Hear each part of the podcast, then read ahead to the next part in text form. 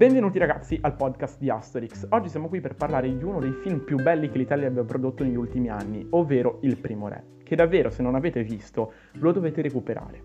Io inizierei col parlare innanzitutto del cast e del regista. Sono tre giovani italiani, ovvero Matteo Rovere, il regista, che ha diretto ovviamente nel recitato, Alessandro Borghi e Alessio Lapice, ovvero i due protagonisti, rispettivamente Remo e Romolo. Sicuramente si tratta di un castellare, poiché sia Alessio Lapice che Alessandro Borghi, come sappiamo, hanno fatto tantissimi film e anche tante serie veramente importanti, sia italiane che non italiane. Adesso che conosciamo gli artisti di quest'opera d'arte, partirei col parlare dei difetti e dei pregi, partendo dalla prima opzione, poiché sono pochissimi e sono difetti sul quale si può tralasciare qualcosa. Allora, questi due difetti sono semplicemente la figura della lupa, che è limitata al clan testa di lupo, ovvero un clan che accoglie la figura di Romolo e di Remo, e la città di Albalonga, che secondo la tradizione è molto legata alla figura di Romolo e di Remo, essendo essi i nipoti dell'ex re di questa cittadina. Ma su questo dettaglio posso tranquillamente tralasciare, poiché sarebbe stato veramente troppo complicato far capire la vera vicenda.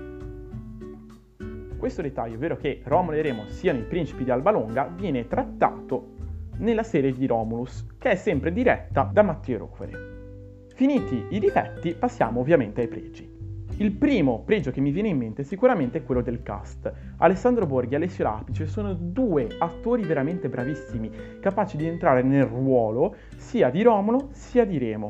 Il secondo pregio che mi viene in mente è sicuramente la scelta di aver girato il film in proto-latino. Sicuramente una scelta difficile da fare, poiché c'è stato tutto un processo di ricostruzione e sicuramente gli attori hanno fatto fatica a recitare in questa lingua. Però sicuramente è stato qualcosa di appassionante che ci ha fatto immergere ancora di più all'interno della storia. Elemento che poi per l'appunto viene nuovamente ripreso nella serie di Romulus. Questi sono semplicemente due pregi che si notano guardando semplicemente la copertina. Ma andando veramente a vedere il film si notano moltissimi altri pregi. Innanzitutto la scelta dei colori, che trovo veramente caratteristica, molto simile ad esempio al film The Revenant e che a mio parere rispecchia moltissimo come vedevano gli antichi romani. Oltre a questo apprezzo la rivisitazione del film, di tralasciare tutta la parte infantile della storia di Romolo e Remo, e con infantile intendo ovviamente la crescita dei due gemelli, e di partire direttamente da quando loro sono adulti. Apprezzo poi di aver conservato le caratteristiche di Romolo e di Remo, ovvero quella di essere principalmente legato Romolo alla religione e di Remo principalmente legato alla guerra. Sicuramente poi un'altra scelta che eh, mi è piaciuta molto sono quella dei costumi e quella della ricostruzione delle ambientazioni. Per chi non lo sapesse, il film è ambientato ovviamente nel 753 a.C. e di conseguenza le case non sono fatte in pietra, sono costruite principalmente in legno. E adoro come sono state fatte all'interno del villaggio del clan Testa di Lupo.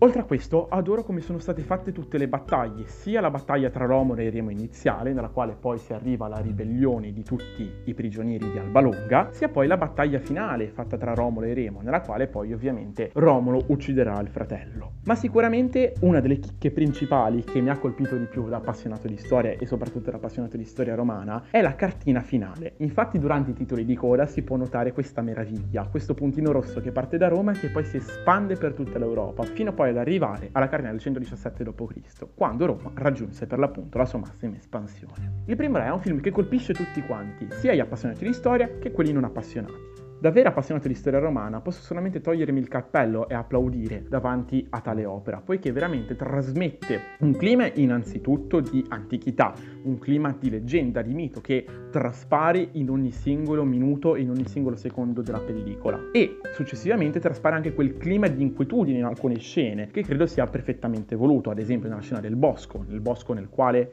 ci sono ovviamente gli spiriti secondo le credenze romane, oppure ad esempio il clima di dolore diremo, quel sentimento di dolore che si percepisce quando ovviamente suo fratello è accoltellato e sta quasi per morire.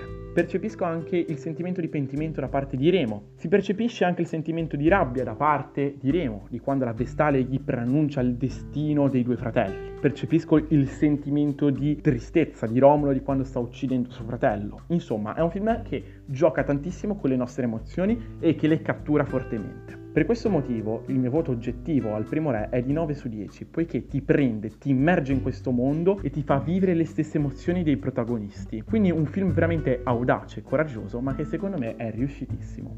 Mentre il mio voto soggettivo, da appassionato di storia romana, è di 10 su 10, poiché ovviamente non potevo dar di meno a tale mondo che mi ha preso, mi ha portato lì e mi ha fatto vivere le stesse emozioni che probabilmente hanno vissuto i veri Romolo e i veri Remo.